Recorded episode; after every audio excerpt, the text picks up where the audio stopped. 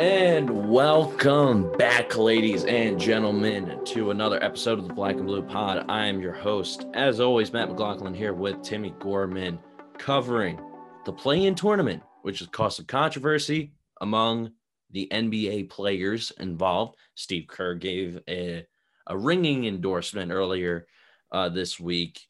And it's really interesting to see how, if you're a higher seeded team, they hate this not- notably LeBron, of course. Um, but then teams like the Warriors, who would not even be sniffing a playoff in the old system, uh, now have a chance to really get into the playoffs. And, you know, now we're going to see how Memphis, San Antonio, we're going to uh, get into the whole bracket predictions. We're also going to give a little bit of our picks for the matchups that are set in the playoffs with each conference. Uh, the seats for through six are all set. Those matchups are all set to go. We're just waiting on how these uh, play-in games turn out, who's going to end up with the seven seed, who's going to end up with the eight seed in each conference. And it sets up to be an intriguing uh, postseason nonetheless. So let's just jump right into it. So, Timmy, do you want to start with the West or the East first? Uh, West, because more. I feel like the West has more entertainment value per se uh, with See, all, to four, me, like, all four teams. To me, it's like Memphis is going to win against San Antonio. I just oh, see, I could see them easily choking that game oh, because of really pops pops experience. Mm. It, you know, and the, you know, it's it's a it's an ex, it's it's not just that; it's an experienced roster. You know, everyone mm. on that roster has either been on a deep playoff run or won a championship with the Spurs. Not everyone, but the majority um, while there were a lot of it's like a lot of role players and stuff. Um, Patty Mills popped up on my Instagram feed for the first time since like 2014, and I was like, "Oh, this guy's still in the league." Completely forgot yeah, about him. You know, uh, De- it's not like DeRozan. Uh, this is De- It's not like it's DeRozan's first dance. No, granted, they're 33 and 39. They're clearly the least talented team in the West, maybe even in this whole playoff system. When you look at it, I mean, Charlotte could probably be the you know, be argued as right there with them um, because they're not fully healthy. Mm-hmm. Uh, that said, it's pop, man. You know, I wouldn't be surprised if just to stick it to people and like cause some, you know, cause a stir. He just organ mastermind two, you know, absolutely genius game plans and they sneak in and then they just spend four games getting absolutely, you know, butchered Blow by out what a lot of people are calling the reincarnation of the 2013 14 Spurs and the Jazz without without the true but superstar. but that's the thing is like if San Antonio wins so like for people who may not know what the play-in tournament is the 9 and 10 teams in each conference they have to win two games. So they have to face the loser of the 7-8 game. So let's say San Antonio wins this one. They have to face the loser of the 7-8 game which is the Los Angeles Lakers or the Golden State Warriors Steph Curry's committing a scorched earth campaign on the NBA and just lighting up teams and uh, on, at insane levels, even above James Harden. It's absolutely nuts. So San Antonio could beat Memphis. Do we really expect them to beat the Lakers, who are likely going to be fully healthy? Or I mean, I mean Memphis, you could easily make the same case, or a Steph Curry who just needs to catch fire once or twice to really get this team into the playoffs. That's where I'm like, I get what you're saying. The Popovich factor is huge. There are a handful of coaches, Bill Belichick most notably uh, in the NFL. There are a handful of coaches that they mean a like a great deal to their team success and can really get over the ta- the lack of talent and really just come up with a game plan that can catch a team completely by surprise and really pull out wins just by strategy alone. And with Memphis, I think it's a team that knew it could have been in the eight seed, um, in the eight seed, the seven eight game. They were so close, even with Ja Morant struggling against Golden State. They were right there. I think they are struggling with working Jaren Jackson Jr. into the back into the lineup I he hit a couple of clutch threes that really brought them within striking distance that gave me signs of hope. And I think this team will battle in the playoffs. And Ja Morant has been remarkably efficient against San Antonio in his, you know, young career. Shooting 62% career against San Antonio, which is Is he really? yeah. I Holy looked at shit. I couldn't believe that either. It's nuts. And we saw a little bit in the in the playoff bubble last year. He just looks like a different dog in the playoffs. He just looks like already this young second season. He's already showing that he can be Third. willing to put his head down and just take his team over the top. And I think having Dillon Brooks, if Dillon Brooks stays on the court and doesn't foul out, Golden State went on a 21 to 10 run after Dillon Brooks fouled out. Not only does that take away your, yeah, yeah. I So didn't know Dillon Brooks was that vital to that team. It's, I don't even think it's so much, well, defensively, yeah, but offensively, of course, he's a sharpshooter and he can even be that CJ McCollum type guy who can, you know, handle the ball, run some pick and roll when you need to. It's not going to be a, a Kyrie Irving type dazzler uh, with the handles, but he's still capable of running the offense. Right, right. And Jonas Valanciunas, I was listening to Bill Simmons and Ryen Russillo on Bill Simmons' podcast today. Jonas Valanciunas put up like 29 16, 26 and 19 against Golden State, and it was quietest 25 plus point performance I think I've ever heard in my life. I so now you can easily pencil in, you know, Jonas Valanciunas getting probably at least 20 against San Antonio. I don't think Keldon Johnson's going to necessarily do that well against them if they do match up. And San Antonio is just lacking offensive firepower in uh, without LaMarcus Aldridge going to Brooklyn that or was going to Brooklyn before he retired that I just don't see them really overcoming the hump of Ja Morant he, hungry in the playoffs. Jaren Jackson Jr. has more reps under his belt, so he's going to be more fully prepared uh, coming into the playoffs. And now they know it's do or die. So I think both teams have nothing to lose, but with Memphis, they know that they're right on the precipice, and I think they're just going to be more hungry compared to San Antonio. And with San Antonio, we all know it's the end of an era. It's the end of the Popovich era. How he's kept San Antonio competitive for this long is remarkable. But at this point, it's like, how much longer is he going to keep going until he retires? And the NBA is so heavy, heavily focused on talent and acquiring talent that they just need more time to really develop the key players that they have, like Lonnie Walker, Dejounte Murray. You know, they have some great role Derrick players. White. Yeah, exactly. Like they just have they have great solid players, solid contributors. They just need more time to really develop into a full-fledged skill set and you know hone their craft, which is understandable. It's not like, you know, this is not this is a Tim Duncan San Antonio Spurs is the 10 seed. Like it's not anything like that. Also, congratulations to uh Tim Duncan, Kevin Garnett, and the uh, late great Kobe Bryant for getting inducted into the Basketball Hall of Fame this past weekend.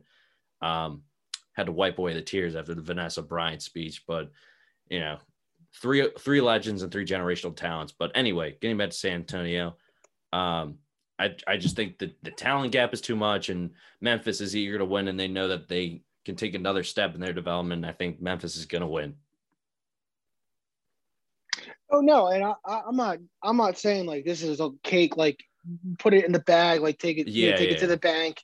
I'm just saying like, like you said, Jaren Jackson spent most of the year on the shelf. Ja Morant had he still doesn't look comfortable completely like he did last year with that early season injury.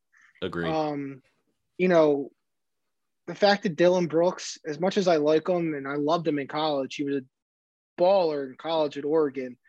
Um, as much as, as the fact that he's that vital to that team is a little worrisome. Um, I still think that they don't fully understand what to do with Brandon Clarke. Um, Agreed. He just looks so out of place sometimes on the floor. especially on the offensive end, like you know, he's a monster athletically. He's just a freak of nature when it comes to his athleticism and his his you know second jump, as they would say. He gets up quicker on a second jump. That it's insane. Like, and you know he he can just come out of nowhere and swat a ball when you thought that it was just an easy layup or dunk. Yeah. So on the defensive end, I could see him one day winning defensive player of the year because he can guard the perimeter, he can guard the, you know, the problem is is that he's just such a liability on offense still because they haven't really figured out. I think they should be running a lot more pick and rolls than they probably do with them. Mm-hmm. Um, but I honestly think, like he's, in my opinion, a lot of it comes down to the fact that Triple J did not play for so long. It really hurt the lineup creativity and how this team is supposed to look for the next X amount of years. Now, that said, a great point about Valanciunas. Like, I don't like when they play the Sixers play them, he like put up like a like a 25 like 15 and like seven or something, I think. You're, you're like, okay, give up a layup or baseline jumper to Valanciunas. And then he's got like 13 of those. And then he's got like 25 on the night already. And then you're getting. And he's, like, uh, he's got to, his average for the season, he's got to have a, a double double average, right? I have not checked that. Um, but I would imagine he's had another. That was one of the, like, I feel like people, not people, but that was one of the surprise moves of Valanciunas getting traded uh, to Memphis. Was like, wow, like that was a guy you didn't necessarily expect him to be a superstar with Toronto. Yeah, 17, but, 17, and 12.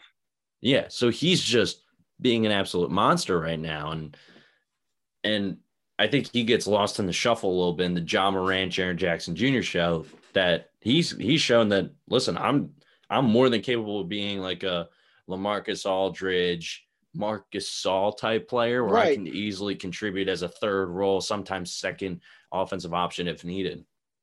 And I, I think when that trade happened, and obviously Gasol helped them win that title in 2019, like there's no doubt about that. Yeah. But when that trade happened, I, I think I, you know, I agree. Like it was kind of like, all right, well, we've gone as far as we can go with Jonas, and we did the same. That's why we got rid of you know, DeMar DeRozan because this this team just wasn't going to get any further than it had been constructed with, and they knew they had a one year window with Kawhi, and they they they they looked at Gasol, and he's a former two time Defensive Player of the Year.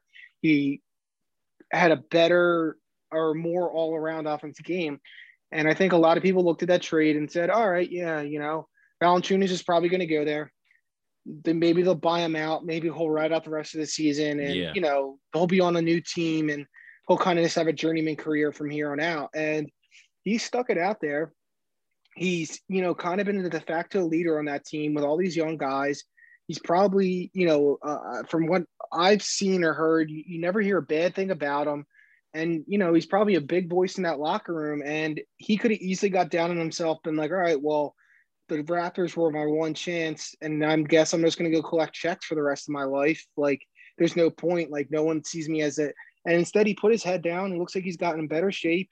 He's got more polished, and he's going out there and he's showing people like, "Hey, you made a mistake, and if you need me, I can be a contributor to a, a team that at some point could potentially challenge." I think. And that, kudos to him for doing that because a lot of people would give up and be like, "Hey, I'm 27, I'm 28." I'm just gonna collect, you know, you know, collect the checks for the next seven years and and go back to Europe and you know figure out what I'm gonna do from there. But he, you know, didn't give up and and uh, didn't give up on this Memphis team, and it's paying off. And um, you know, I hope that he's there for when this team matures and they start collecting top four seeds in the West and making potential runs into the Western Conference semis yep. and finals if it all cl- comes together for Morant and Brandon Clarke and and Triple J. So do you? I mean, obviously it, it's a tough comparison, but do you think this is the next? Like this could be the next grit and grind era type team for Memphis.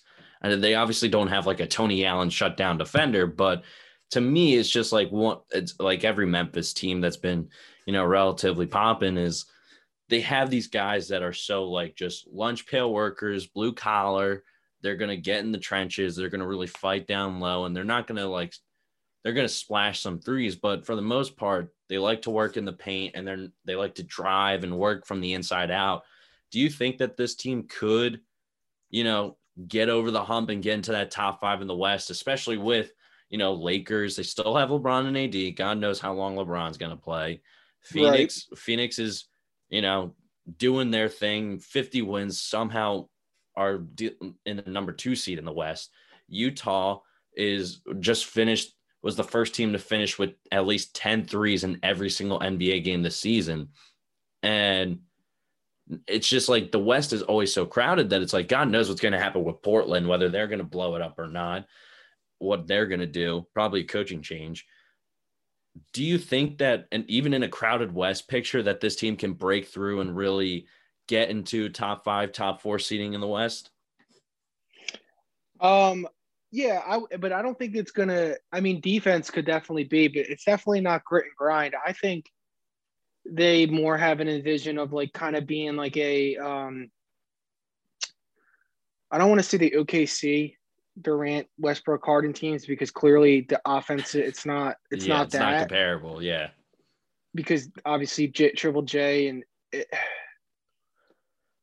like it's just weird because I feel like I can't make a connection to like another. I can't. It's it's a weird roster construction. Yeah. In a way, because obviously Triple J and Brandon Clarke can work together, but as we already stated, Brandon Clarke needs to really hone his offensive skills. Valanciunas eventually is going to have to start coming off the bench if you because you're going to you're you in in a ideal scenario that Triple J finally gets healthy and blossoms, and the same with Brandon Clarke, and then you have Morant. But I think you still need a second scorer that's a wing. You know, they're yeah. they need to find someone that whether it's in free agency or they they they get a steal in the draft where they find this person that could be a two a two guard or a, uh, a small forward that becomes their you know their guy um because Dillon Brooks is good and all but it's I, I yeah it's it's I so weird think, because it's like I still think they're two years away. Agreed. I, I don't think it's going to be next year. It's I think with... next year in a healthy situation, they're all healthy, mm-hmm. and they they all put it in the work in the off season. They can they can maybe make the move that they thought they were going to make this year before the injuries and COVID happened. Yeah, that they can go from this eight seed per se to if they get it, mm-hmm. or you know, pot just missing to maybe the sixth seed. Uh, yeah, or agreed. fifth seed. It's incremental steps to agreed. get yes. to that top four is what they need. And but it, it's you they they can't just rest on the laurels. They have to mm-hmm. say, "Hey, we want to be better. We this is what we need to do." And I think that coming from Memphis's previous front office regime, um, and how goddamn awful it yeah. was, and the trades they would make that were just absolutely asinine. That would they would get fleeced left and right. Um, what the hell is their old GM's name? What was that? Chris what? Uh, uh, regardless, the Paul Gasol trade was was an abomination that it was allowed to happen. That they basically handed the Lakers back to back titles because their GM was an a hole. Um, he's notorious Chris for Chris Wallace. Yes, Chris Wallace. Notorious for a bunch of other dumb shit, taking Hasheem Thabeet with the second overall pick in 2009.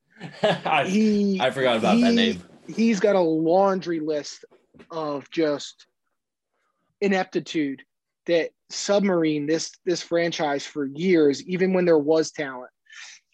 So, so wait, wait, so devil's devil's advocate here. I just mm-hmm. I isn't there a point where that core clearly wasn't going to get any higher? The ceiling was gone. Isn't there a point where you just got to move on and like just find trade partners? And you know they they did a great job with two guys. Wait, and, what what core? What core? Like the core of like Z-Bo, Marc Gasol, Mike Conley, like that grit and grind oh, yeah, era no, core they, was like. I'm just saying, like I think it was just a point where the, I don't I haven't no, done research on his tenure, but I'm just saying, like, isn't there a point where it's just like you got to move on and just blow it up? Yeah, no, that team reached their ceiling.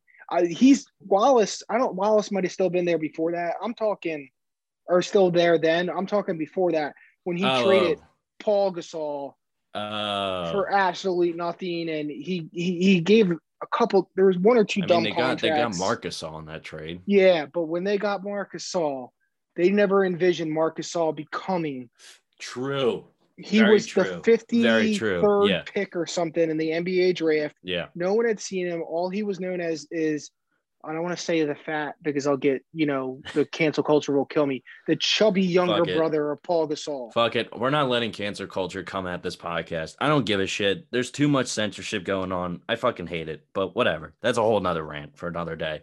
Um, but yeah, because especially considering the stigma around European players at the time, Paul Gasol was dealing with that even as he was winning Right. two He was soft. championships with with Kobe. soft. Yeah, the, everyone thinks that he was. so- Everyone thought that. Well, still kind of do to this day, really. The European players are very soft and they don't play tough defense. And saw that in the 08 playoffs against the Celtics in those finals. It's so strange how, like, the European player stigma has changed. And, you know, part of that is Luka Doncic. I think part of that you have to attribute is uh, newly announced Hall of Famer Toni Kukoc too. He's a guy that goes underrated on those bull teams. That without him, they don't win a handful of games and you know, maybe even get bounced out of the playoffs by the Knicks. And but when Mike when Jordan's going off playing baseball, as the last dance showed, when Pippen doesn't even decide to check in for the final shot. Well, and it's and- Like- and, Dirk. Dirk's another big one. Dirk I is a big part of that. Yeah. Q, Kukoc, Q coach, Drazen Petrovic, and uh, Vlade were the were you know the first wave that came over and proved like, hey, these guys can ball. Like Yeah.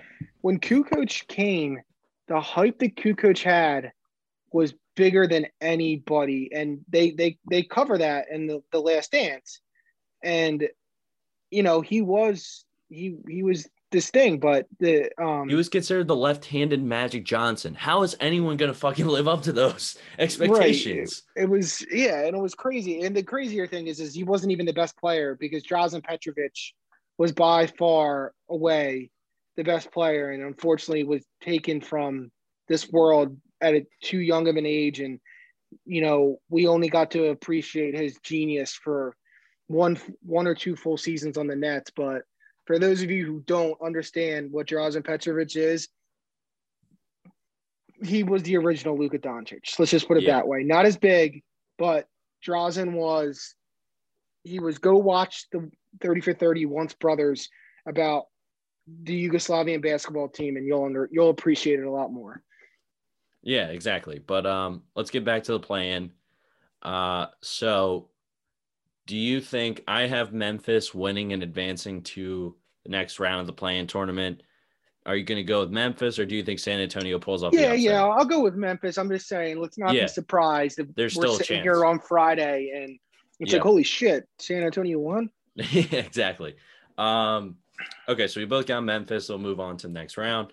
Now Uh, the heavyweight. Of course, the one this that is exactly why the the, one playing that game Adams- was created. The one that Adam Silver probably peed white in his slacks while when he saw this news. They Um, are the NBA executives have been walking around the NBA front office with a full stiffy for the last 24 hours when they realized they were getting this play-in game.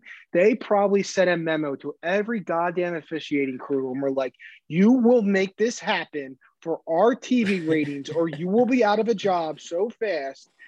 They they they probably. I am interested to see how this game is going to be officiated between the number seven Los Angeles Lakers, which is wild to think. Even coming off that title, everyone was like, they can repeat. LeBron's going to catch Jordan at six, which he could still very likely do. But it's weird to think that like the Lakers are coming. man. Yeah, no injuries, and you know, it's just it's just so strange how the NBA season has worked out like this. And now Los Angeles Lakers at seven face Golden State Warriors at What's LeBron at for? He's at, yeah. You get two, Yeah, two with two with the Miami, one with One Cleveland, with Cleveland, and then Okay. one with the Lakers. Um, so now, so now, um, Lakers host the Warriors, uh, for the number seven eight game. The loser of this, uh, goes to play the winner of the 9-10 game, which we are predicting to be Memphis Grizzlies, and the winner goes to face Phoenix in the two uh, seven matchup, which will be really interesting to see how that shakes out. I am personally interested in seeing how this game is going to be officiated. what calls is Curry going to get? Is LeBron going to be tossing his arms up at the refs for half of this game, which is very likely? Um, very likely. And I just, it's so strange because you have two of the two of the handful of guys in NBA history who can single-handedly turn their team's fortunes around just by themselves and just by being there. Like Curry has I I hated Curry at first because I hated the shimmying. They won too much. I hated it. And then we had to suffer through 2012 through 2015 process era Sixers, which was absolutely miserable. Um, well, the, so, the, the thing with the the Grizz or the the Warriors too is they started as the fun team, and then they won too much, in my opinion. And then after 2015, it there, there was the whole going for 73 and that's when it started to creep in a little bit. It was that for me anyway, because I was I was always a big OKC fan because I was a Sonics fan growing yeah. up. Yeah. So like, because I, I love Peyton and Kemp, so I just you know, and then Westbrook is my fa- one of my favorite players ever. Like mm-hmm. I don't mm-hmm. give a shit. You know, I understand his flaws. Um, I'll ride with for Russ all day. Like I love him, and I I just got so annoyed that like when they when they they blew that series and that's when they kind of but then when Durant signed for him, I'm like, all right, well, you guys just went from being fun to being the annoying yeah, like the Yankees. And then and then you add Draymond now. Green talking his shit to that mix, and it's like, yeah, you're yeah. The, the new I villains. Love, I loved Day Day, one of Draymond's many nicknames. I loved Draymond in college. He was awesome at Michigan State. He was the perfect leader, and he was fun his first couple years in the league. And then he started to get his reputation of, you know, being this defensive guy and being this and being that. And I just, after that, I was just like, all right, I can't anymore. Like he, I just can't fucking stand him. Yeah. Um, but if he didn't have that mentality, he wouldn't be where he is. So it's like, yeah. Oh no, that's that. You know, he needs that mentality. Agreed. Yeah. So, Golden State Warriors somehow, some way, getting into the playoffs or have a chance at the playoffs. Um, I mean, I just this is one of the few games this year where you have where they're good teams. It's not like you're, you know, covering like I don't know, Wizards versus Pistons like in the beginning of the season. These teams are so bad that it's like you don't know which way it's going to go. Like these teams are good. You know, Curry's going to be launching away threes.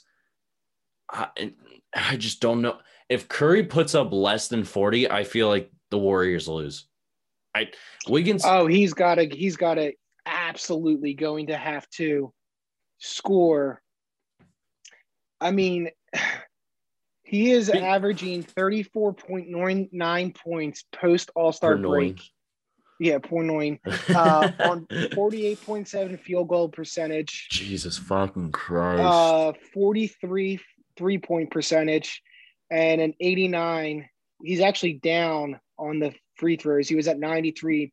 He's chucking away 50 footers, but is struggling at the free throw line. Like that just he's he's up 2% in the post All Star break in his three point percentage. And I, it's insane. It, it's it's nuts. And it's like, how much longer can this keep going? There is no way outside of maybe Kobe, Harden, Wilt, and Jordan. Like there are, there's no way that this can keep going. And I think if like Andrew Wiggins, this is the Andrew Wiggins come out game. If not, he is a bust forever. I he's been solid in my opinion since April 1st. He's averaged a, a little like a tick, literally a, a hair on my ass length like under 20 points per game since April 1.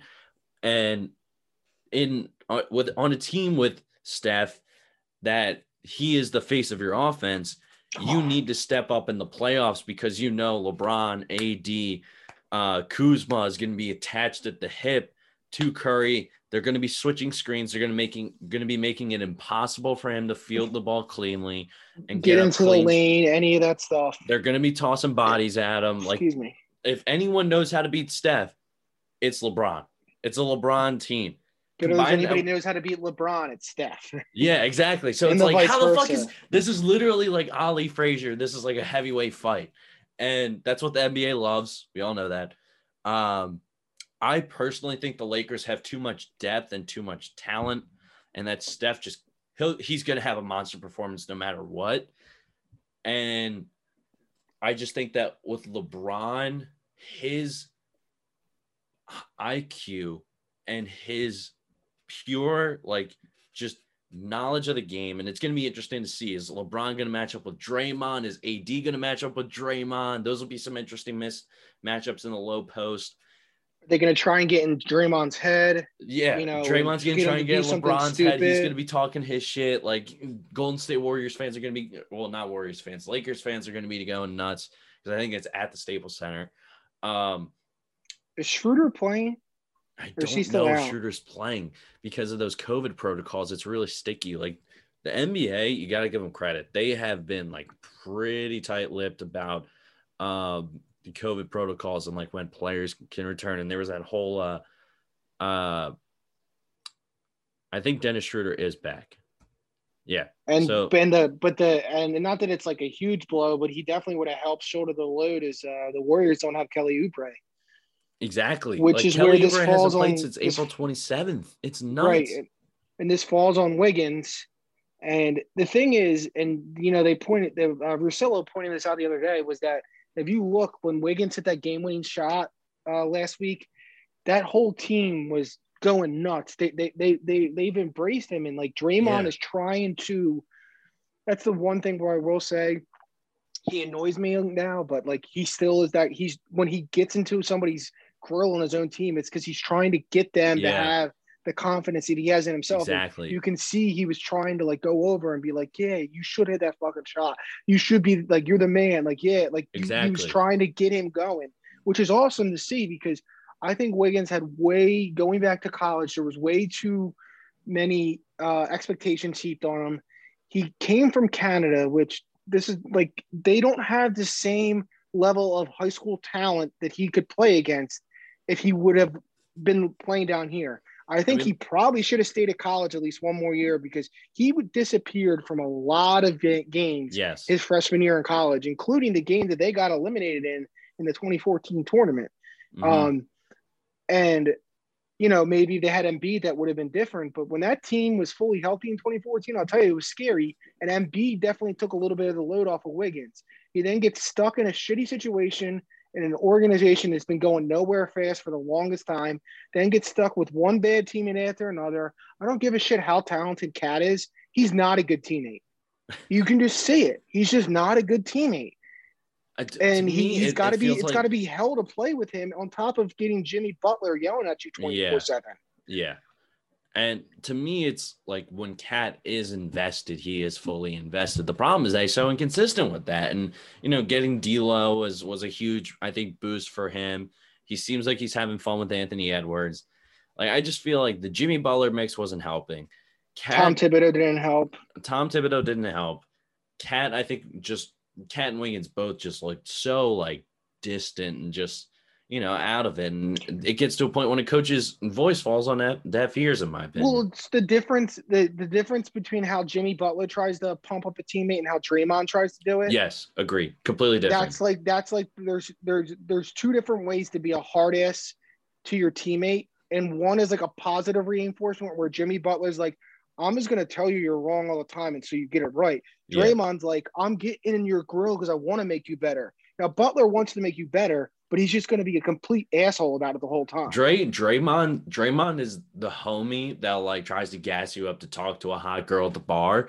Whereas right. Jimmy Butler is the guy that's like, oh, you're not good. You're not good enough for her. Yeah, like you got to work towards getting good enough for her, and get you got to practice at talking to people. You got to practice at you know lifting and getting yourself right on the gram or whatever. And it, he's the old. He's the he's he's like the uh the helicopter dad that you know, constantly is like, if you're you're never good enough, like you know, all those famous players, like you know, uh, was like Todd Marinovich or whatever that quarterback. Oh my that, god, like, I watched that thirty for thirty. Absolutely right. fucking wild. You know, it's like he's that he's that kind of dad where it's constantly just like, yeah, you had that touchdown pass, but really you made the wrong read and just got lucky. You, you know what I mean? Like that's Butler. Another good documentary with similar parallel. Brian and the Boz with Brian right. Bosworth. Great, great one a fucking insane. I don't know how that guy's still around, but thank God he is. And um, but yeah, with well, he is, changed his mentality. He he realized like where he was wrong. Yeah. Um, but anyway, back to basketball. Uh, I just think again, playoffs. I said it about Memphis.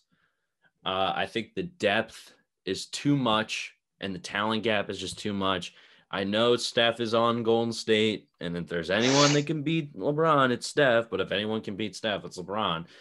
And outside of Steph, Wiggins, there isn't much offensive talent that can really help them out. Draymond's averaging like less than 10 points per game. I think he's averaging like seven points a game. It's absolutely pitiful. It, it's not good. And I understand he plays defensive first and everything like that. But when your team is obliterated by injuries this much and you lose a huge piece like Klay Thompson, you need to step up on the offensive end, period, point blank. Um, and with the Lakers, I think they're still working through the process of getting more reps. And guys like LeBron, a guy, not even guys like LeBron, because there's really no one like LeBron, but legends in the game, it gets to a point they're just looking towards playoffs. Let's get the playoffs when the games matter. And I think we're going to see that here with LeBron, where he just completely turns up, completely looks like the king, and looks like the guy that took that knocked out LeBron, uh, not n- knocked out the Toronto Raptors three years in a row, whatever it was, and you really see that inner assassin in him that really developed in Miami. And I think it's going to be just killer time. And he wants to repeat as champion because he he hasn't repeated since Miami, since he was in Miami in like 2010, 2012. And I think he wants that. And I think he wants to get ring number five and match with Kobe, um, which would be a spectacle. Uh, and I think that just in general, the Lakers, they're close to full strength they just need more reps. I understand Curry shooting like 44% or above in four of the last five games. He's, he's had two 40 plus point performances in that span, most notably 46 against Memphis uh, yesterday, recording this on Monday night.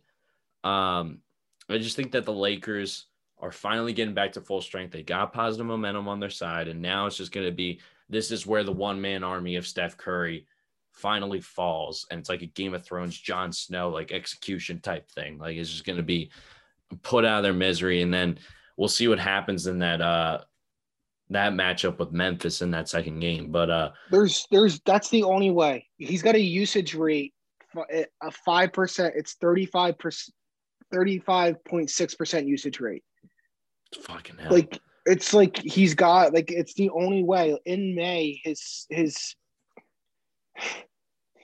He's averaging 26 field goal attempts a game, 36.8 points over eight games. In, mm-hmm. in April, it was 37.3 points over a 15 game stretch with 22 field goal attempts a game, uh, 51, 46, 90 splits. Jesus fucking Christ. which is it's which 2K. is a whole new which is a whole new level of the 50 40 90 club. Yeah.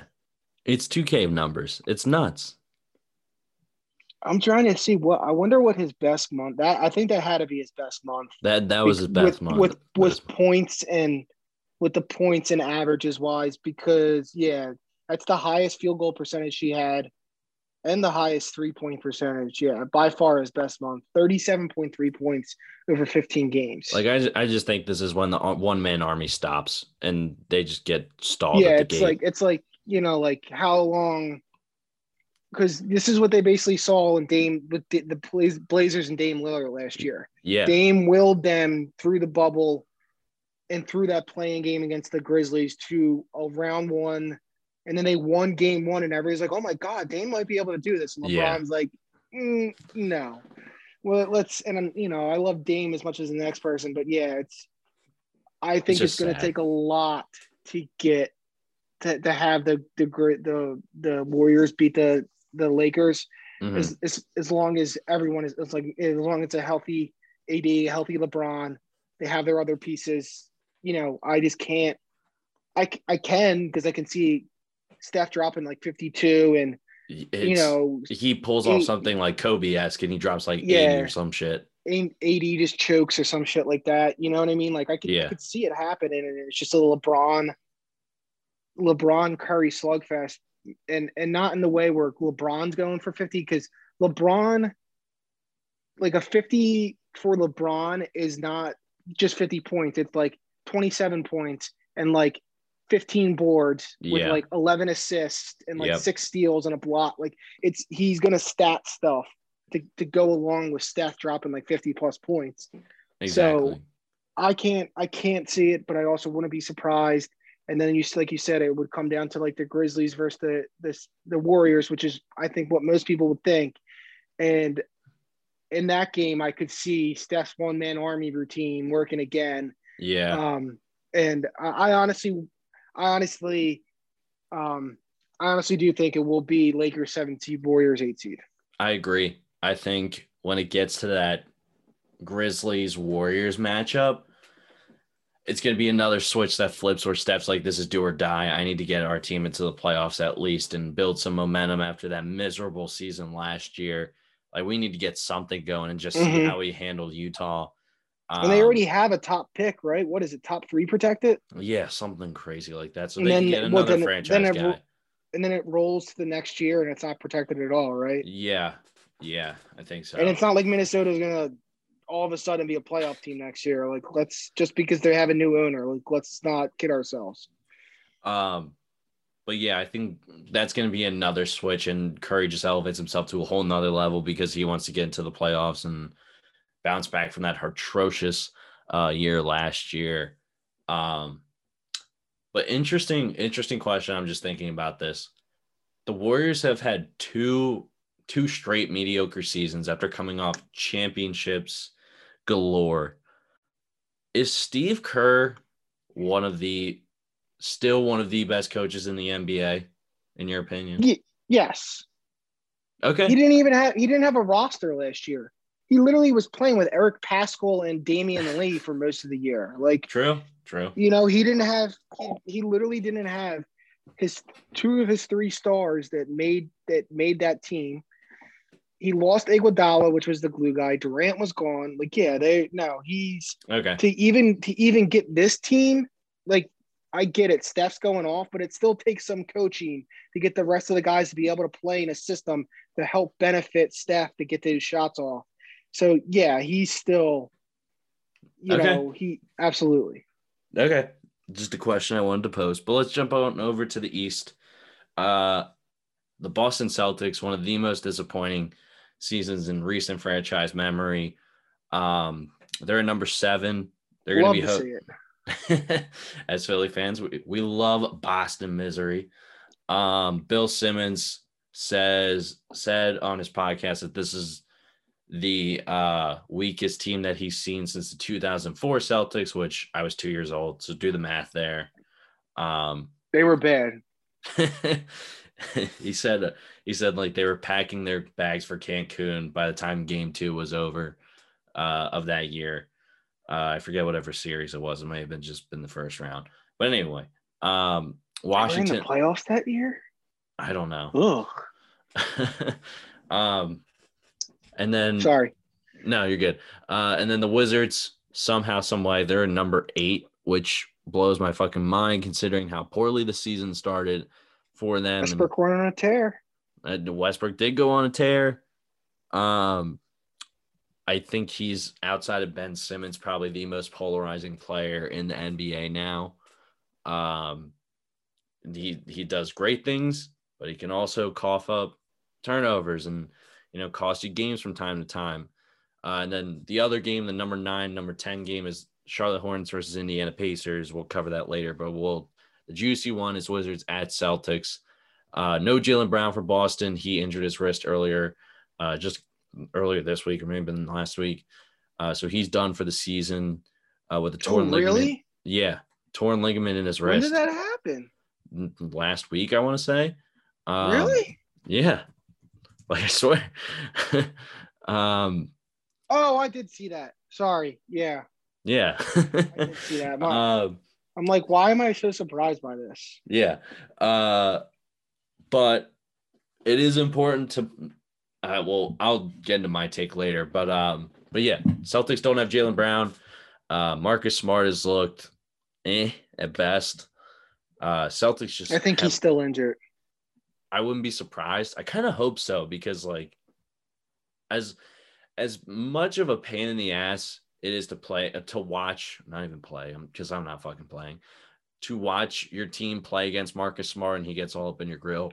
He's a guy that's just cut from that old school cloth of just talking shit, getting into your face, doing the dirty shit, and just you know really doing the all the hustle things that we commend Draymond, Dennis Rodman for, you know, and I respect him for that.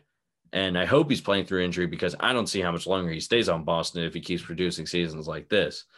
Um, and at this point, I think Boston's just so injury depleted that Washington is also on a hot tear. That Russ is eager to prove he's capable of winning and elevating teams. Bradley Beal, I think, wants to show that he can win without John Wall and show that he's just not a stat stuffer. And I think that's why uh, I personally have Washington winning this game. Do you see it going the same? Oh no, different? Washington. Washington is Washington is. Here's the best way to put it. It's it's it's and Simmons will always talk about it. It's when you get to the playoffs, it's about who has the best player or the best two players.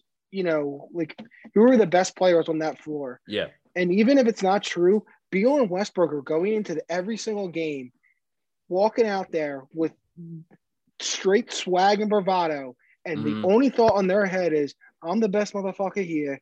None of you can take me. I'm going to show you right now why you all shouldn't have underestimated me. I'm I didn't I'm not declining. We're going to win this. Yeah. In their heads, they're win they're winning it all. That's how overconfident Russell Westbrook will always be about his abilities. Oh yeah. And there's some days he's not wrong. What was mm-hmm. that stat line he put up the other day? Like what was it? 23 and like 26 or like what did he had some like Did he have a 2020 like, game? He had something obscene. And it was like the third time he did it or something. I wouldn't be surprised if he put up a 2020 game.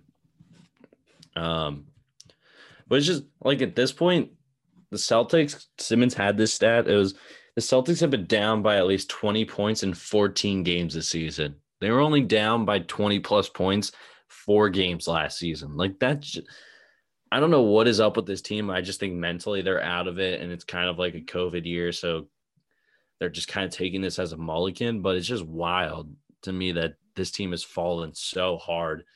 Um, you know, and they're more than capable of bouncing back because it's Boston. And of course they're going to, and they got a great collection of talent. Um, oh, so that stat line May 10th mm-hmm. At Atlanta, one point loss to the Hawks. Uh, he had 28 points, 21 assists, 13 rebounds, and four personal fouls and three turnovers. Like who? I yes, and yes, I get it. A lot of the times he goes down there and, and shirks his defensive abilities and crashes the boards and takes boards away from like centers and forwards. Yeah, that's just Ross. Like it's not acceptable, but at the same time, that's just what he does. It's more acceptable than the shit James Harden pulls. Yeah. He'll never quit it on. He'll never quit it on a team. You can know that much. Because this team was three and fifteen at one point. They were a dumpster everyone fire. Everyone was Everyone's saying, like, just trade Beal, burn it down. Down, trade, fire Scott Brooks, which still probably should be the ideal situation. He's proven probably, he's not a good coach. Most likely. Um, even though he'll probably get at least two more gigs in the NBA by people that are dumb enough to do it. Um, but that said, it's like everyone could have just caved. They had all these COVID things, injuries. They could have just given up. And three and fifteen, and he and, and it didn't get better quick. Like they were still it was a slow burn in like February, and it's they they they caught fire late, and they worried me actually as an opponent in the first round. I don't want to see a full a, a, full series worth of Beal and Westbrook. They played us tight all year. And in the playoffs, especially, Westbrook is going to take it up another notch. I, I don't want to see him and Embiid get into it. I don't want to see Embiid get so jacked up and he does something stupid and gets hurt. Like I oh, I them, think I think it's going to be the complete opposite. I think it's going to be the complete opposite. If we if the Sixers face the Wizards, they're getting the Wizards are getting smashed in the face, and it's going to be an easy sweep because I th- this is a classic Doc I'm Rivers narrative. they can't win. I'm not saying they can't win. It just worries me like that Westbrook is gonna start some shit and get in Embiid's head and, Oh yeah, or Simmons' head, and that somebody's gonna do something dumb. But but it's also important to remember, and Russillo pointed this out. We're basically a ringer podcast at this point, without being officially approved by the ringer. um, but Russillo pointed it out. Was like this is Doc Rivers. This isn't Brett Brown, and I think that's a huge uh layer of stability that Joel isn't going to lose his shit and be like because I think a lot of that was like Joel maybe thinking that he has to fend for himself in those altercations, or he's just so young that he just wants to keep tr- talking trash or whatever. That like I think in the playoffs, Westbrook's going to be even more amped. He's going to be more eager, and I think Simmons is going to be forcing him to cough up major turnovers in key situations. Him and Thybulle, I think, are going to be a great one-two punch defensively if the Sixers do end up facing the Wizards. That I just don't see why. Like Westbrook can talk his shit, and I respect him for that. He's one of the few guys that have really embodied the Mamba mentality, true to its true in its true form.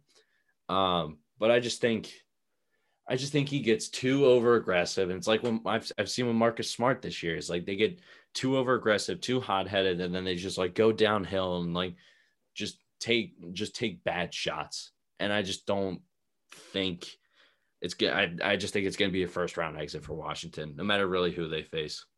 No, I, I I'm fine with that. I'm just I've also I've also you know witnessed the We Believe Warriors that had no business beating that Mavericks Fair. team that was a 60 some Maverick with the with the that year's MVP and Dirk Yeah, and that team True. was coming on that should have been the defending champions mind you yeah, if not for the absolute screw job in the 20, 2006 finals.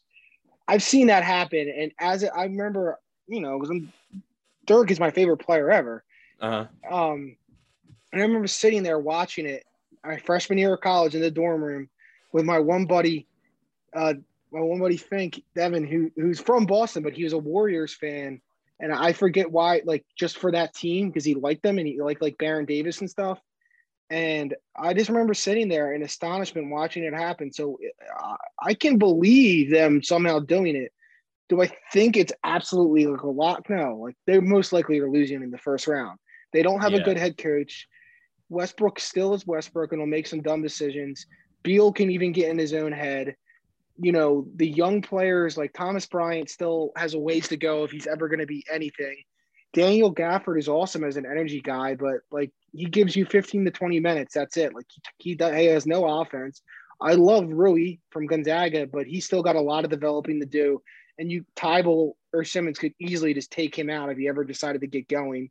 They don't even need to worry about him, though. You know, if yeah, if Rui is the one scoring on us, we have bigger, we have less. You know, there's no issue there. yeah, So I think I'd rather just see Washington win. I'd rather I'd rather have them get into a series with Brooklyn and the whole Harden and Westbrook and Westbrook and Durant storyline and have them yeah. drain Brooklyn a little bit, even if they only win one game or even two games. Just have them have them take some out of Brooklyn. And then after that, I personally kind of want Boston. Especially with no Jaylen Brown. I want to kick fucking Boston's ass back to Massachusetts. but I'm also have the typical Philly sports fan, like Sixers, like dread of like, Fuck, oh it's shit, Boston. man, it's fuck, it's Boston, fuck, it's a rival. How we can't we can't choke this? No, we'll choke this. You know, like Yeah. I see. no, it all. I, I was you know having that I back mean? and forth earlier today. I was like, fuck, Tatum's going to go for like 40 a game. And then we're going to just be, Kemba Walker is going to average like 20 and 5 and 5. And then Marcus Smart's going to come alive. And then it's like, ah, shit. The one year we're the one seed. And since like Allen Iverson was lacing up, we fucking lose to who else but the goddamn Celtics. Like, and then we got to hear about Boston. Boston Yeah, upset exactly. the one seed. Ah.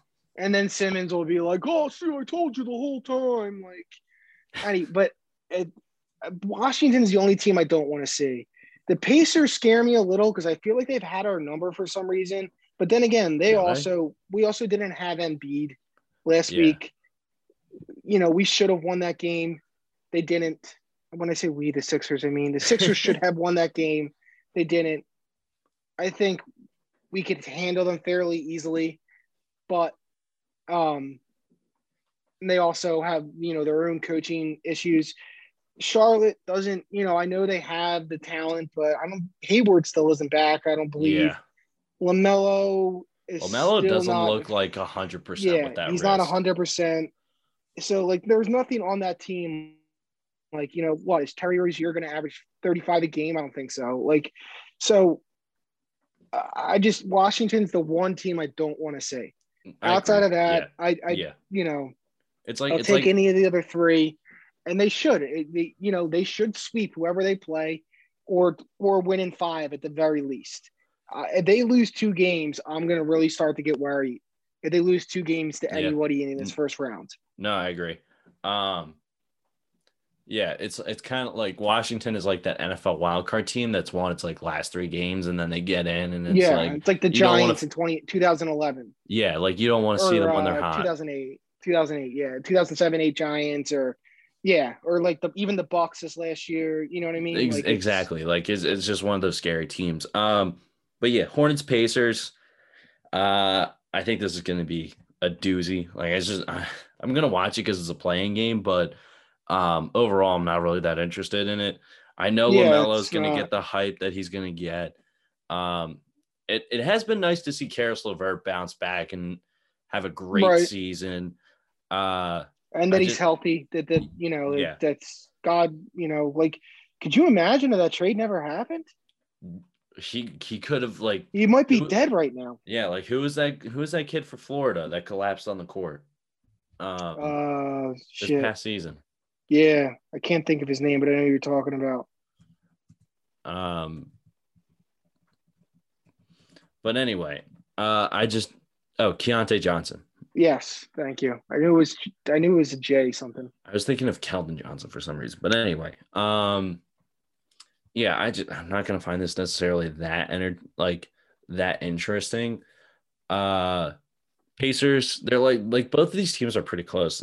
Pacers are 14th in defensive rating. Hornets are 16.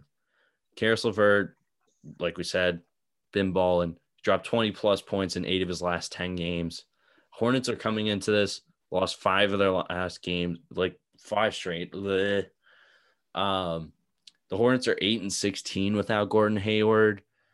I mean, I I think the Pacers win just because I think they're coming together after the Bjorkgren reports and they're really bonding as a team and just They got kinda- they got Malcolm Brogdon back too. I think that hurt. Brogdon, Brogdon coming back is going to be a huge addition, and I think to when I'm watching this team, I just see a really more like us against the world type mentality, and that's going to pay off in the playoffs. And I think you know Charlotte has surpassed expectations. LaMelo Ball looks like a stud, and yeah, the future looks bright for a Yeah. franchise that since they've come back into the league, there hasn't been a lot of hope.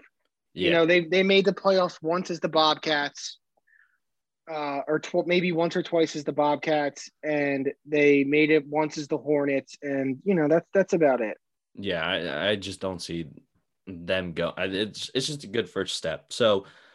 Bo- are we picking? So Boston and Charlotte are going to meet, and then that's going to. Is that what the prediction that we're going with? No, Boston, Indiana. Oh, Boston, Indiana. Right. My bad. Um, so Boston, Indiana.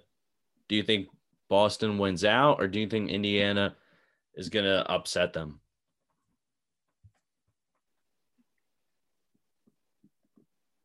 Boston. I think Brad Stevens is too good of a coach. Agreed. I do. He's it, it, yeah, it's it's it's like as great as uh, Indiana's been. I mean, Sabonis has has been hooping Oh, like well, yeah, no, on a whole nother Sabon- level. Sabonis is the man. Like I I I, I, love I'm- Sabonis. I'm leaning towards Indiana. Not gonna lie. I just think that Boston I, is. no, they could do it. I just I just don't like. I think if it comes down to it and it's a tight game, like there's no way they're listening to that guy. Like they they they they they haven't mentally checked out because I think they want to go out and be like, well, screw that report because you know what the hell. But they, I think they want to go out and be like, and We're gonna win. lose on our own terms. yeah, like uh, there's no way they're listening to a single fucking thing he says in the huddle. I mean, that, I think I think that report was like the one thing that could have actually helped them, and now they're kind of like actually listening, and now it's like, all right, well, we need to it's block them bond as a team. I think it's helped them maybe bond as a team, but it's not. It's mm-hmm. not like he's winning people back over. That report yeah, was yeah, pretty. Yeah.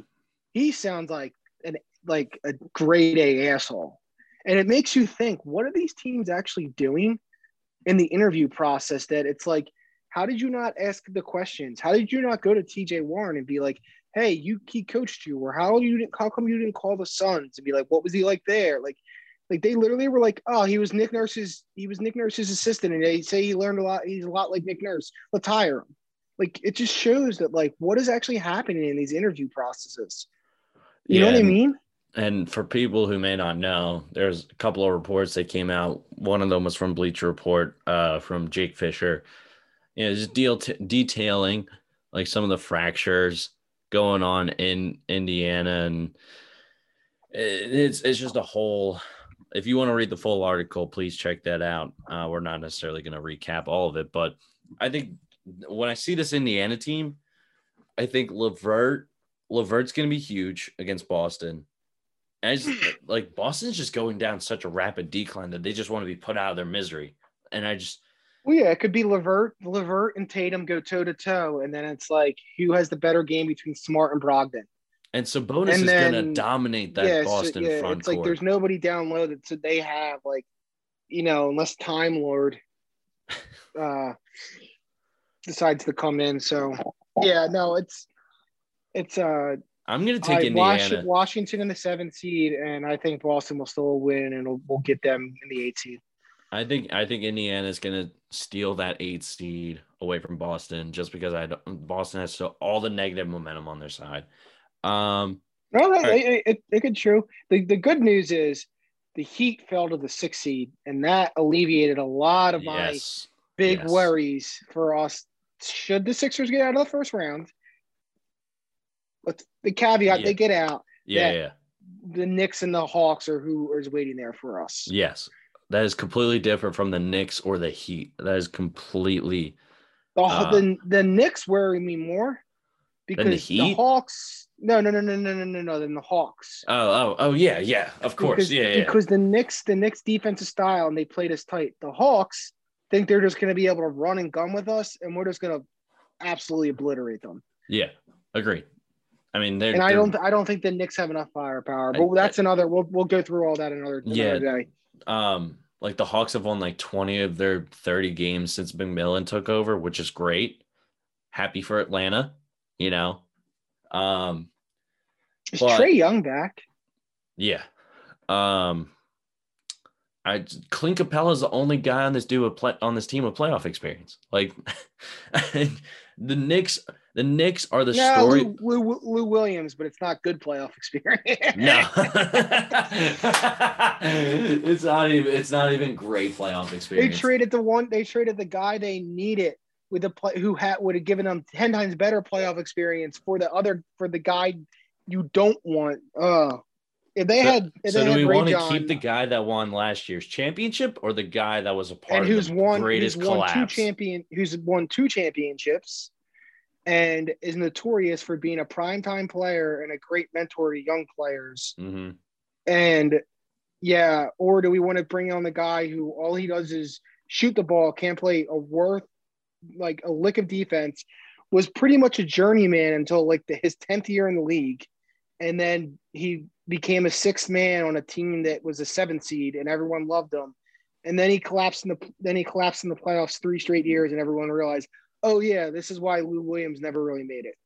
Of course, um, because if you can't play defense, you get exposed in the NBA. Rule number one. That is facts. That is facts. Uh, so in the playoffs, that is. Sorry, in the playoffs. No, yeah, NBA yeah. playoffs. That's true. Um, okay, so just to recap, uh, we're gonna go to the full playoff picture like another day. Um, we have uh, Golden State taking the eight seed in the West. Lakers will take the seven seed in the West. Horn, uh, I have, I personally have the Pacers stealing the eight seed in the East. Uh, Timmy has uh, Boston's taking the eight seed, and then Washington will go straight to the seven seed after beating Boston, um, and Charlotte gets eliminated. So what is what is what is it? The West goes first or the East goes first in these games?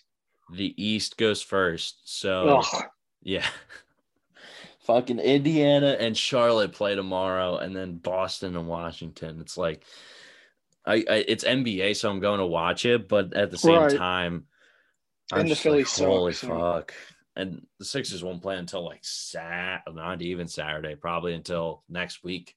Um, but I haven't really checked the schedule. I don't think they've even made the schedule. I already yet. forgot the NHL playoffs are going on again. Jesus, dude. Christmas. Yeah, I know. I we probably should wrap this up, but I just wanted to get. We have a couple of things to get off our chest. Probably Rich, we, new, new, uh, new segment. Rant, new rant new ranty segment. Clickbait. Do do do do do do.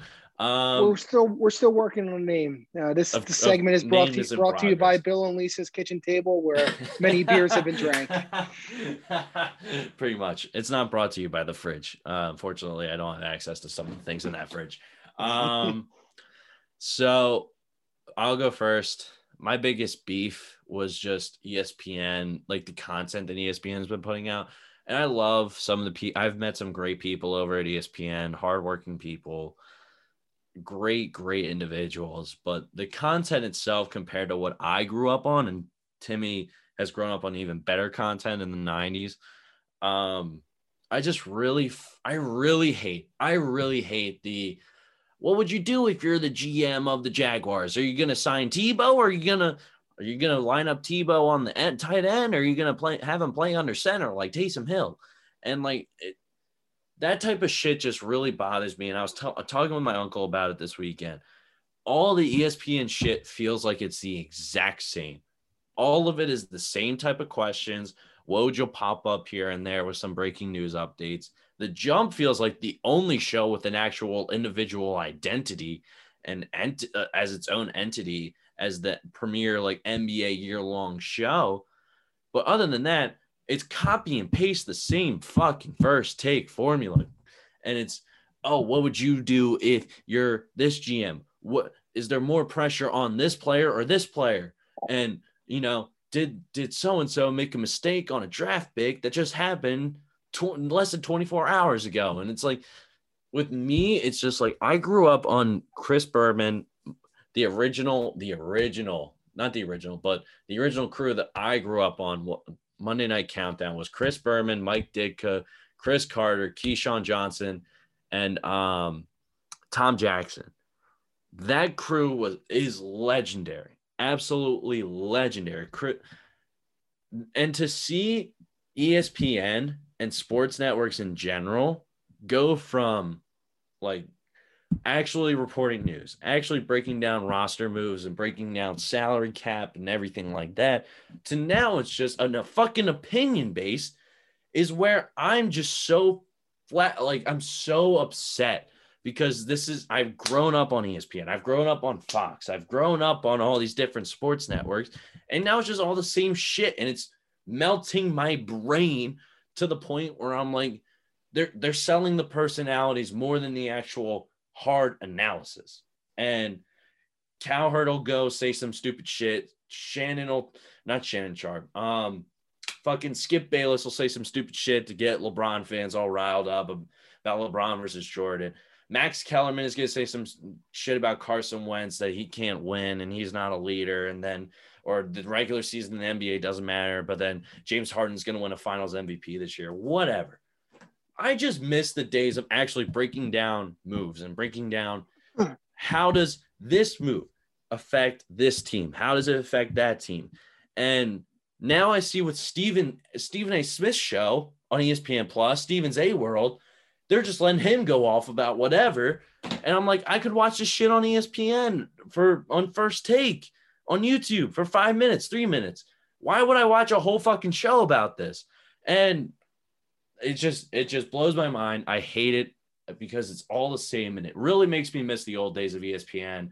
And I hope it'll change one day and that we can finally move on from everyone's got to have their own voice to actually breaking down fucking moves and hard hard journalism. I sound like an old man. Maybe that's a segment of this of the maybe that's a name. old man at the clouds. Old men yelling at the clouds. Yeah, there you go. Um, but yeah, that's my whole rant. I really wish ESPN would revert back to the old days, but you know, goddamn Instagram had to pop up. So too bad. That gets thrown out the window. But anyway, um, as Tony Soprano would say, the floor is yours, Senator.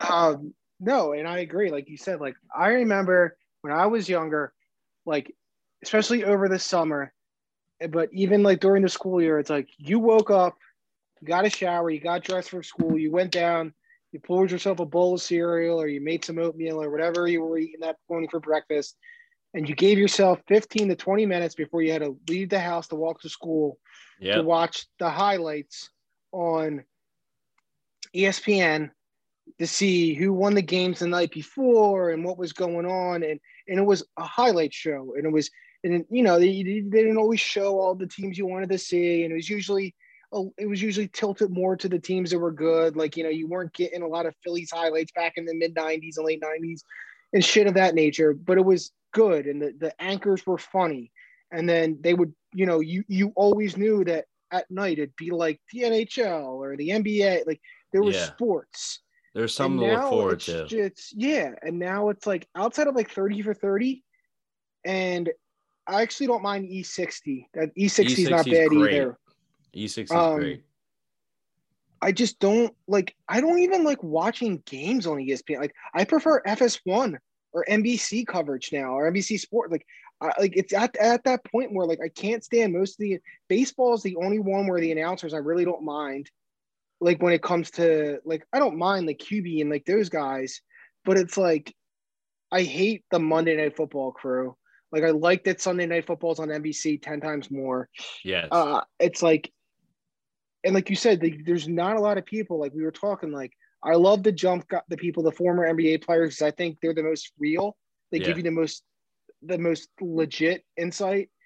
But like you know, like they were like the like Mike Greenberg, nice guy. Like I know he knows what you're talking about, but it's like you know like their their uh, segments, their cutaway segments to get people to hang on. It's like coming up. There is only one player that's caught a pass, touchdown pass from Tom Brady and Trevor Lawrence. After the break, we'll tell you who. And it's like, and it has. Why would I stay with, tuned for that shit? And it has nothing to do with anything. It's just like, why did you even use that as the teaser? Like, it's just dumb shit like that. And it's just like, and then even Van Pelt, who I think is one of the more knowledgeable guys, who when he got started was like like the next generation of anchors and was good. Mm. And it's not the anchors like Lindsay Czarniak is good, and um, uh, what the hell is the um, I don't want to. I don't know if he's Indian or Pakistan. I he, I can't think of his name. Um, the guy who was Oh, are you talking about the guy who like transitioned to WWE now? No, not him, not Coach. Uh, not Jonathan Coachman. No, the other guy. He's like like admin or something. Oh like, or, yeah, I know who you're talking about. I don't. I, I like. I and I'm sorry, I don't know what he is. So like, I don't if he's something else. Yeah, I yeah, apologize. Yeah. But I like him. Like the it's not. It's but it's the content and like even Van Pelt, as I was saying, like I just can't stand him. Something like he's so smug and he thinks like he's the fucking person that created like this thing about bad beats and like sports betting in the mainstream and it's like nah dude like people were betting beforehand like there was this guy his name is called jimmy the greek uh so sorry uh, you didn't enough. you didn't enough bring rebuttal. sports sports yeah. betting to mainstream sports yep. like it was there have you helped usher it to a more acceptable level where people don't look at you like you're degenerate because you're like, what's the cover? Yeah, but it's not just you out there being like, oh, well, the only reason I'm in the betting is because Scott Van Pelt and Stanford Steve. That's the other thing. It's like, oh, Stanford Steve's is the say all about everything. And it's like, why?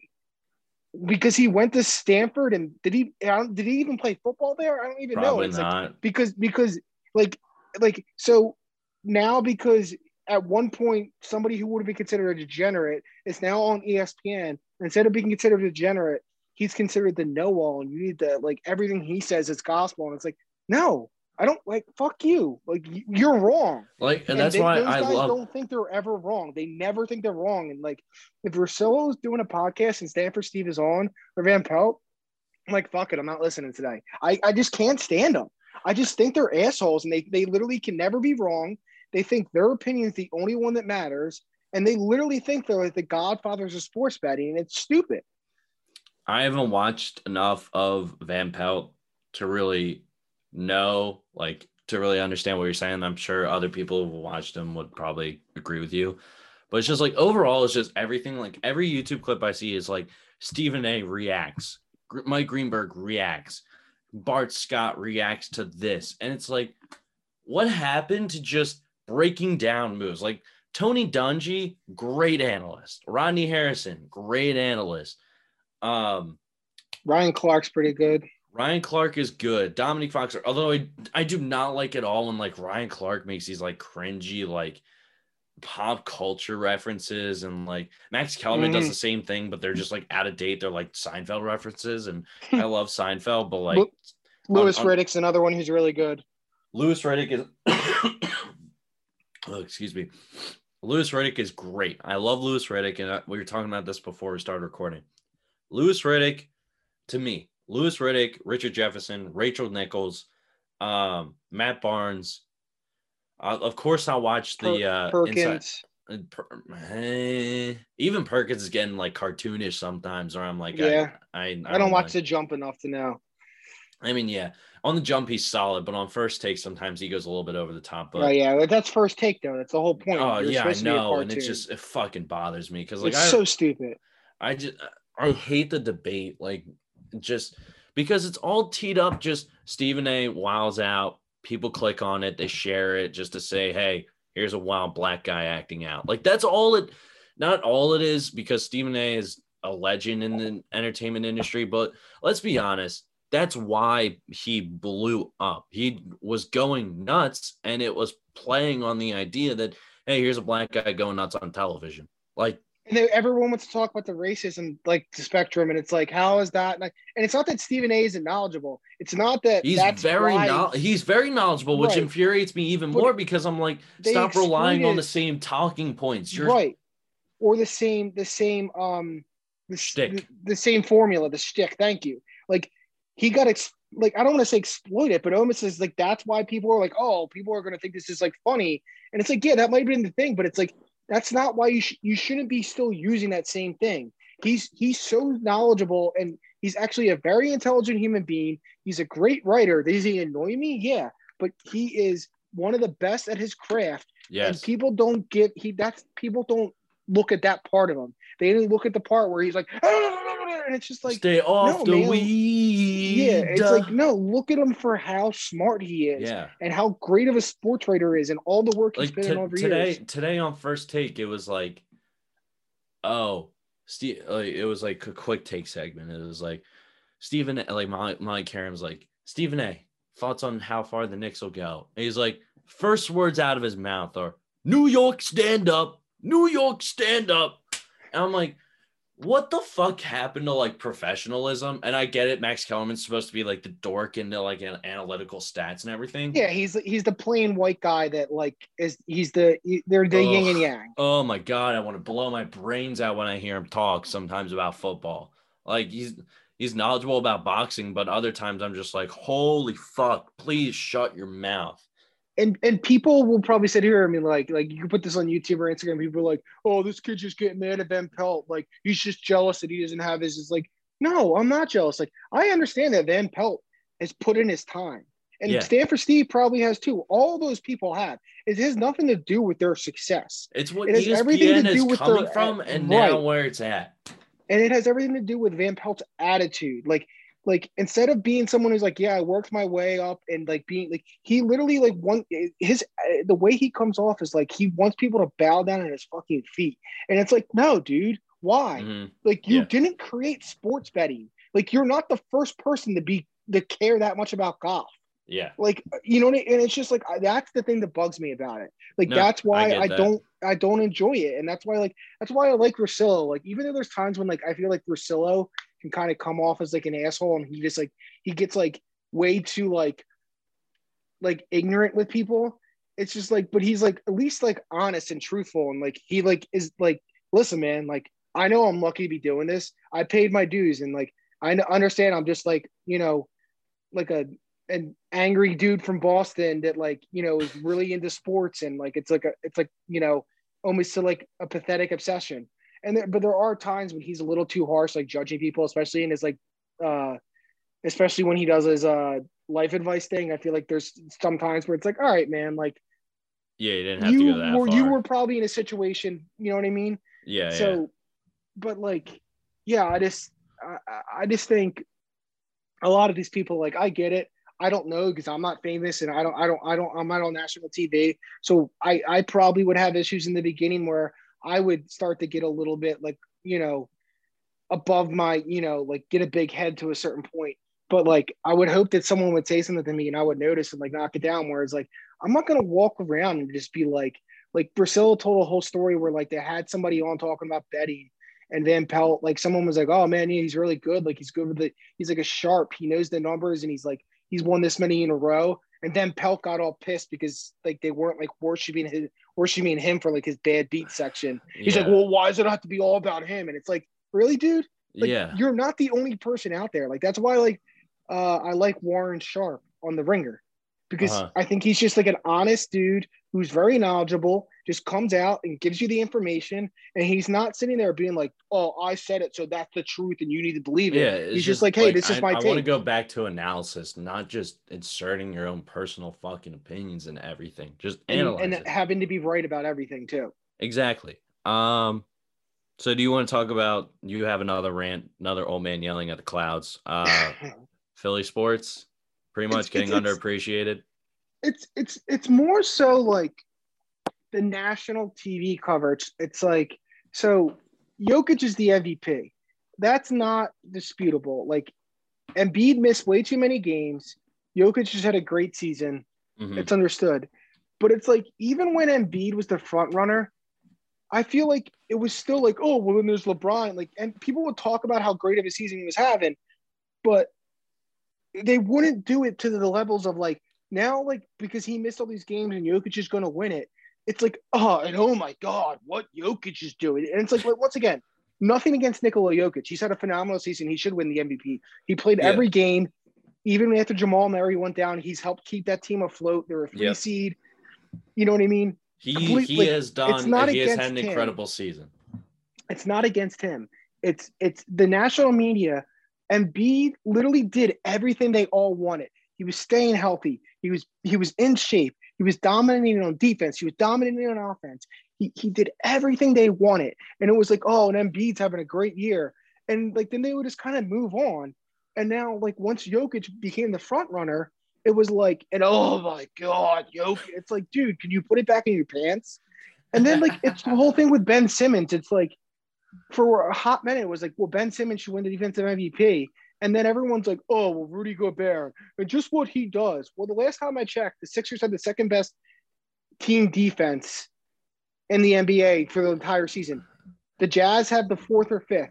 Okay. Yeah. Rudy Gobert doesn't go out and guard guards. He literally sticks his tiny or his, his skinny seven foot frame in the middle and then just block shots from guys who who are stupid enough to try and challenge. Like, yes, is he a good defensive player? And yes, I get it. All the metric nerds are going to stare and be like, well, st- statistically, if you put it at 100 possessions, he is efficiently 2.2% better than Ben Simmons. Okay, cool. Well, Ben Simmons can go guard a six a 6'10 guy in the post. He can go guard a 6'1 guy out on the three point line. He can shut down an entire team on his own. Simmons And- dropped 42 on his ass and then Simmons- shut him down on his down. on Gobert's home floor. And then Embiid dropped 40 or 50, what was it, 53? It was 51? I thought his season high was like 50 this year. So it was 50 on on him though, right? That was the game he scored 50 when he hit that three pointer. I thought no, that was against Chicago. I think they dropped. Oh, oh, right, right, right. You're right. But he dropped he dropped in the 40s on on Oh, yeah, So it- twice against the Sixers, he had a player that is another player that was in the running for defensive player of the year because at one point Embiid was too. Drop it on him. And but people were like, oh, the metrics say this and the metrics say that. And it's like, okay, go watch a game and tell me who alters the game more on defense throughout an entire game. Ben Simmons or Rudy Gobert. Ben Simmons, hand down, hands down. And if Matisse Thybulle played more than 20 minutes a game, Matisse Thybulle would alter the game more than Rudy Gobert. I'm sorry. Everyone, everyone's on this whole shtick where they're like, you know what? We've given we've given Giannis the last two MVPs. We're kind of over it. Okay, well, we've given Rudy Gobert the last two defensive MVPs. So why does it? Why does that not matter? Because but it's it a does safe pick. Giannis. It's a safe pick When- because he's like a big seven footer and he's on the best. He's on the number one team in the West. I'm not saying it's right, but that's why. And Matisse no. Matisse Thybulle actually blocked double the amount of floaters and jumpers that Rudy Gobert has blocked this season. Now Ben Ben Ben Wallace, that was a defensive center who did it all and changed. Like he was a he, he deserved all this. I'm not saying Rudy Gobert doesn't, but this season it should be Ben Simmons. yes. And this and I think this is this, this literally and not to be conspiracy, but I honestly think this is still has everything to do with the process and what we did. I think that they they never want to. They're never like in. It's going to take something astronomical to get these guys an award. I Mhm. honestly do. And they want to sit there and say, like, oh, it's this and that. But it's like, I honestly think people look at it and they're like, they're still so upset about how Ben Simmons plays on offense that they're letting it cloud his judgment on how great a defender he is. And it's bullshit. He is the defensive player of the year. He should be, it should be a landslide victory. And the fact that he's not going to win it is an absolute fucking travesty. Mic drop. Mic drop. That's it. That's it. That's a fucking episode. I don't, I don't know what else to say after that. All right, catch us on the next episode. Um, yeah, we'll do a full playoff preview once the whole tournament is set. Um, but yeah, from Timmy and myself, thank you for tuning in, Oh, listening to us our- yell. All those wrestling fans out there, RIP New Jack, one of the ECW Ah, I legends. saw that. Oh, that broke my heart. So but- sad, man. so sad. Um, also, congratulations to Marv Albert on a 60 year run. He's retiring at the end of the season. Um, And the new Hall of Fame class as well. and the new Hall of Fame class, Ben Wallace, Toni Kukoc is in as an international Paul um, Pierce. member, Paul Pierce, Chris No, Webber. No rumor the strippers are coming today in the ceremony. Dude, that after party is about to be lit. Paul Pierce Hall of Fame after party. Hell yeah, I would love an invite to that. Chris, But uh Chris Chris Bosh. Chris Bosh, well deserved. Um, a few other players, Woj, ESPN has it all plastered. If you can find the whole class, but just some, Some, great deserving names. WNBA players as well. Lauren Jackson, who's Yeah. one of the original WNBA stars, and, So- uh, a for, and a foreign WNBA stars too. Exactly. Uh, but yeah, Ben Wallace was the first one that we texted about and was the first one that was revealed. And it was a long time coming. And I'm glad. Top five, top one of my top five players all time. I love Ben Wallace. Yeah, always fun to watch. But uh, thank you for tuning in. Uh, and we'll catch you in the next episode. That's it.